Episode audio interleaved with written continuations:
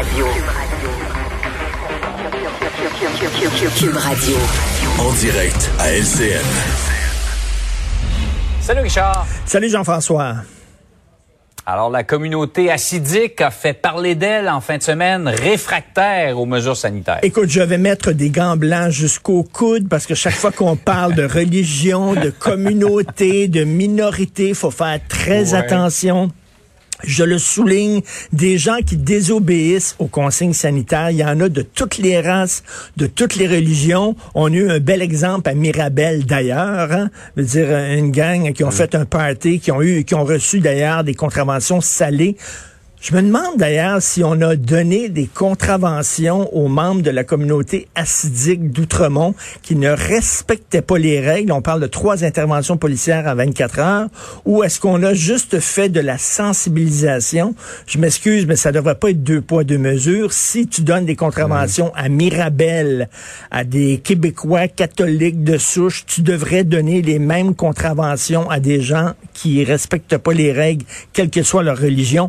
Mais moi, ce qui me, ce qui me fait tiquer là-dedans, euh, Jean-François, c'est le rôle des porte-paroles de la communauté.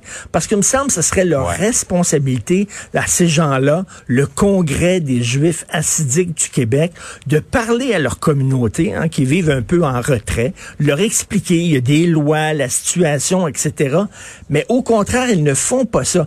Euh, euh, Rappelez-vous, lorsque les, les Juifs assidiques euh, voulaient à tout prix garder leurs écoles ouvertes alors que les écoles étaient fermées, le Conseil des Juifs assidiques du Québec disait non, non, non, c'est notre droit et c'est même notre devoir de garder nos écoles ouvertes malgré tout. Alors, euh, les, Ouais. les porte-paroles eux-mêmes respectaient pas. Et là, on dit, écoutez, les synagogues, c'est important parce que nous, c'est pas comme les catholiques, nous sommes obligés de prier, de prier. On est obligés de prier. Mais non, mais regarde, c'est parce qu'on peut pas, on peut pas faire des règles qui tiennent compte de toutes les, qui tiennent compte de toutes les croyances, de toutes les superstitions de tous et chacun.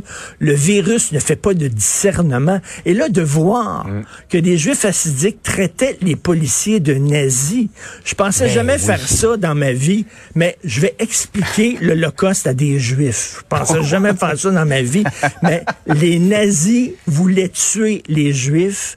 Les policiers veulent vous protéger. Les policiers veulent vous protéger du virus pour pas qu'il y ait des éclosions dans votre communauté et pour pas qu'il y ait de décès dans votre communauté. Et vous les traitez de nazis. Vraiment, c'est n'importe quoi. Et moi, je demande à cette, à ces- aux porte-parole de cette communauté-là de leur expliquer la situation. Heureusement, il y a des gens de la communauté juive qui ne sont pas orthodoxes. Je pense à M. Lionel Perez, je pense à Mitch Garber, entre Ouais. autres, qui ont vraiment dénoncé euh, ces communautés-là en disant, ce sont des fondamentalistes religieux, là, en disant, vous vivez au Québec, c'est les mêmes règles pour tout le monde. Et je m'attends à ça de leur porte-parole. Il y a vraiment eu des dérapages en fin de semaine. Tu as parlé oui. des nazis, mais euh, un de nos caméramans a reçu des menaces de mort aussi. Ah ouais. Non, non, c'est inacceptable. place, alors, euh. Inacceptable. Ouais, Tout à fait. Euh, maintenant, l'autre question euh, qui est dans l'air présentement, c'est la question des frontières. Et on le sait, Justin Trudeau, dans la plus pure tradition, a dit vendredi qu'il continuait à travailler à, à une solution. C'est pas- Parce qu'il continue à travailler, c'est ce qu'il dit régulièrement. Ben c'est pas, c'était pas la phrase de François Legault, ça, on verra. Hein? Il disait tout le temps On ça, verra. on verra. Alors, Mais là, ça s'en vient, là. ben ça s'en vient. J'espère que ça va arriver. Alors bon, l'exemple de l'Australie et de la Nouvelle-Zélande.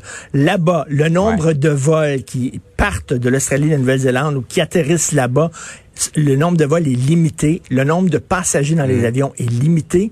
Tu dois avoir un passeport du pays pour rentrer au pays, sinon tu ne rentres pas. Et quand tu arrives à l'aéroport, là, c'est pas toi qui décides où tu vas faire ta quarantaine, OK?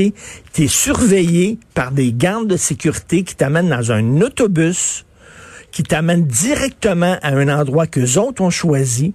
Et là, tu rentres là-dedans. Et si jamais t'en sors, Jean-François, c'est une contravention, tenez-vous bien, de 19 000 dollars. 19 000 dollars. Il faut que tu restes là tout le long. Après ça, on, on t'amène deux fois par semaine dans, euh, tu rentres dans un autobus, on t'amène dans un champ où tu peux marcher pendant 45 minutes, OK, sous surveillance militaire.